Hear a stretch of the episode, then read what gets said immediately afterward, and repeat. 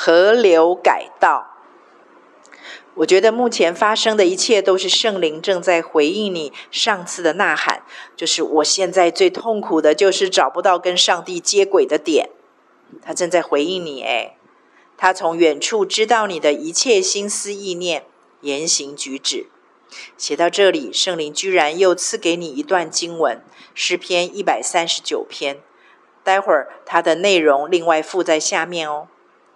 他并不需要你多做点什么或做得够好，他才喜悦你，才爱你。他从造你，他就爱你。你一直说好期待上帝拣选你，其实从上帝对你的在乎和看重，你真的必须知道并相信一个事实：你不但是未出母腹就已经是被他拣选的掌上明珠。诗篇139篇13节说：我的肺腑是你所造的，我在母腹中你已覆庇我。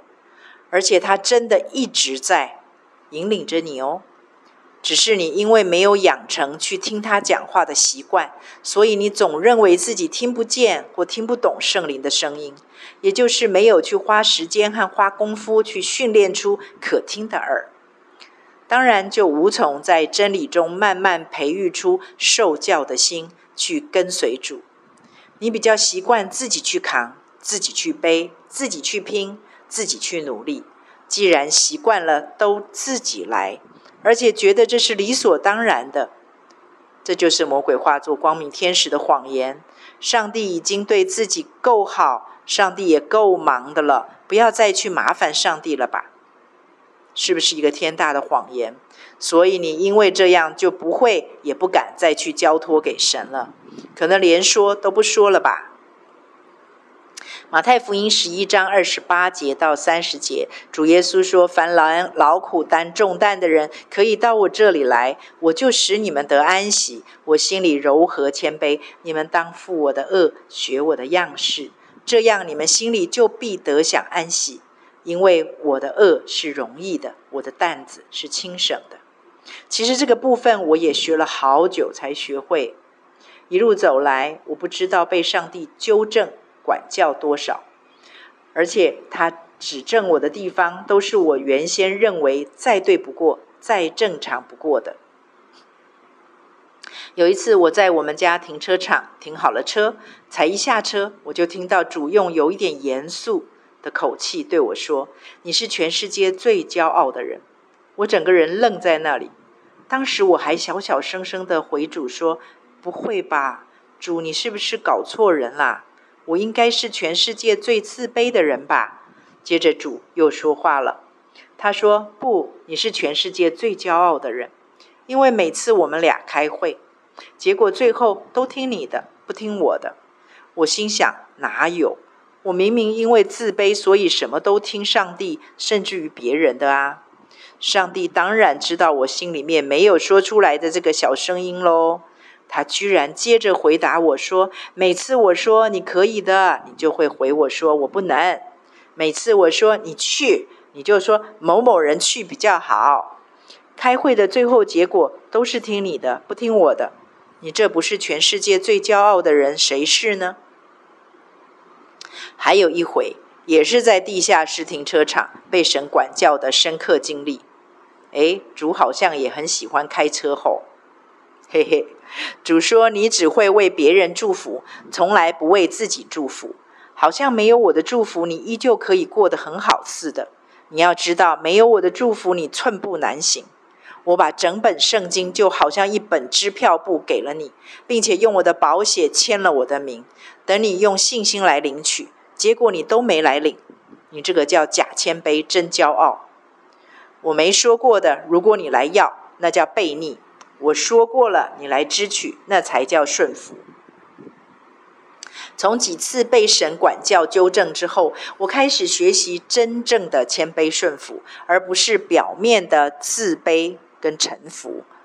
我发现，之所以每次我的决定和上帝的指令会那么高频率的冲突，绝大多数隐藏的真实原因都是因为我害怕改变带来的挑战，我害怕离开自己习惯的舒适带，我害怕那种不在自己掌控中的失控感。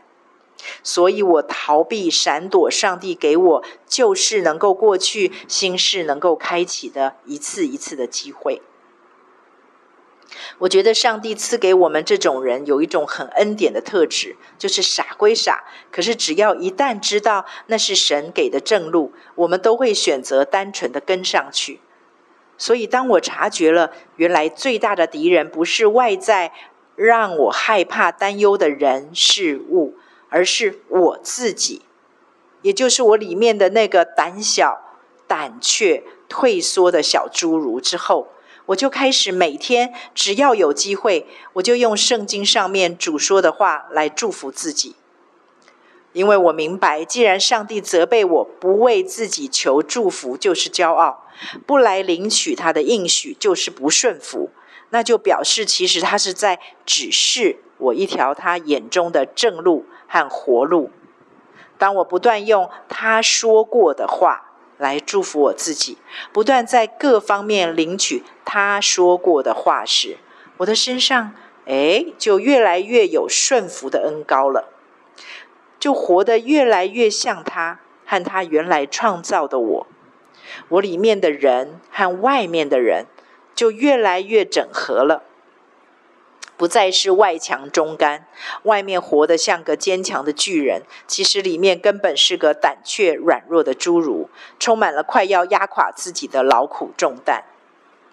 当我这样去慢慢学习和更正自己许多被世界所污染、掺杂、混淆的人生观和价值观之后，连带着我的家庭、我的婚姻、我的孩子，甚至我周边的人都一起在其中受惠。因为我在主里面越来越自由，越来越真实，越来越清省，就可以比较清楚的听到，也比较能够听懂主的声音。这些说来容易，其实花了好长好长的岁月去经营、去学习，才看到一些果效。我也就比较不会顺着自己的老我和血气去扮演妻子和母亲还有其他的角色，而是比较有天上来的智慧和灵巧去经营家庭和人际关系。当然少了这些各方面的拉扯和撕裂，自己就越来越喜欢那个镜子里面越来越一致的自己啦。在我们家三个孩子青少年期时，我觉得他们不顺服，我就拼命的为他们的不顺服祷告。那时我的生命比起现在浅薄很多，所以祷告的时候大多数都在实况转播，也就是把我认为是困难和问题的事件一直转播，也重播给上帝知道，然后拜托神伸手来救一救、管一管我的孩子们。结果上帝给我的答复再一次让我傻眼。上帝说，顺服是用接的，顺服不是用教的。当你之于我是一个顺服的儿女，你的孩子就自然会接到顺服的恩膏。我马上低头受教，原来再一次问题在于我。然而可喜的是，关键钥匙也在我自己的手上。面临孩子青春期冲击的我，真的盲点不是只有一点点哦。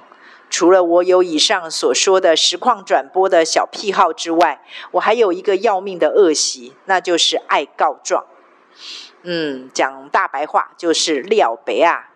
喜欢打小报告啦，而且非常豪华的告在上帝的面前哦。当有一次孩子的表现又令我不满意了，孩子一出门上学，我就赶紧上奏上帝。这回的状子上的罪状是叛逆，不过这回我连状子都还没有来得及宣读完毕，就听到上帝冷静的声音，冷冷地说，你说谁叛逆？我就有点心虚的回答，那个谁啊。他就再问我，那个谁是属谁的啊？我就更小声的说，你的啊。他就再问，既然你的孩子是属我的，在我的里面为什么会有叛逆呢？这回我可答不出任何话来了。然后最后上帝说，除非你，也就是母亲这个权柄，说他不顺服。你祷告时，能不能不要一直跟我说那些我已经知道的？能不能跟我说一些我不知道的？从这一连串上帝的教导中，我学习玛利亚放在心里反复思想，最后终于恍然大悟，原来我一直在做无效祷告的白工啊，而且最终反而成了魔鬼的工具，一直在做亲手拆毁自己产业的愚昧妇人。也就是重蹈以色列人派去迦南应许之地探路，回来报恶信的那10个探子做的蠢事。我一直在祷告中跟上帝重复倒带说那些令我丧胆的事实，以及那些长敌人威风灭自己志气的眼见。我一旦醒悟过来，就立刻改变我的祷告模式。我开始效法报好信息的迦勒和约书亚这2个好探子，我把上帝已经说过的话，用我对上帝赐给我的信心再讲回去给神听。这种祷告里面就不再只是神说，而是在这一来一回当中，里面也有了我信、我宣告、我遵从的献祭。这就是上帝所说的，能不能跟我说一些我不知道的？他无所不知，有什么是他不知道的呢？因为他在创造我们时，就把自由意志完全送给我们了。之后，他就绝不会偷窥或侵犯他送给我们的管理权、选择权、决定权。除非我们自己邀请他，允许他进来跟我们一起管理、选择、决定。当我开始整个翻转祷告模式和方向之后，我渐渐地发现我自己改变了，我的孩子也渐渐改变了，我的家整个渐渐改变了，变得跟我的祷告、跟上帝那本神奇支票簿里承诺的越来越一致，真的像是一条河流改道了一般的奇妙，一切都不再一样。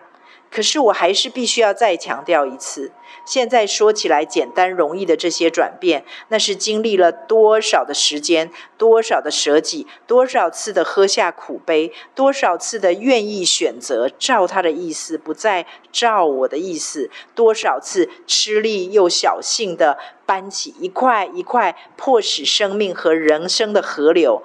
就是一般人说不可逆的命运。然而我们都知道那是魔鬼的谎言和诡计，然后我搬起来这个石头，就把它改到这些石头，我一次一块一块的去搬。20年后我回首去看来时路，真的在一次一次要神、跟神的选择决定中，我的生命和人生的河流明显的改道了，不再一样了。过去通往世界标准的，如今对准神的意念和道路了。就像保罗大学长所说的，并不是我已经得着了，我乃是向着标杆直跑。河流的河道直了、正了，河流的方向自然就会对了。向着标杆直跑。虽然整治河道的过程真的又大又难又漫长，但是我并不是孤军奋战，圣灵不断用说不出来的叹息为我祷告、为我打气，并且适时的教导提醒当下我需要的真理。我的信心微小又不足的时候，主耶稣就会为我的信心创始成终，并且时时用他的钉痕手牵着我，使我有勇气继续往前往上走。我感到孤单、失望、灰心、无力、无助的时候，我感受到天父用他那无限强壮又厚实的膀臂抱着我，在他的怀里哭完了，又有了继续上路的力量和盼望。我们有一位不偏待人的父神，这些他坐在我和我家人身上的奇妙作为，他肯定乐意也能够加倍的坐在你和你家身上的。虽然我们有很多的不同，但是我们都同有一位神，他超越我们在世的年岁，我们的人生遭遇，他凡事都能，他只等我们邀他一起然后说：“预备，开始。”有他同在同行的奇妙旅程就展开了。我为你祷告中不停的加油，加油，加油。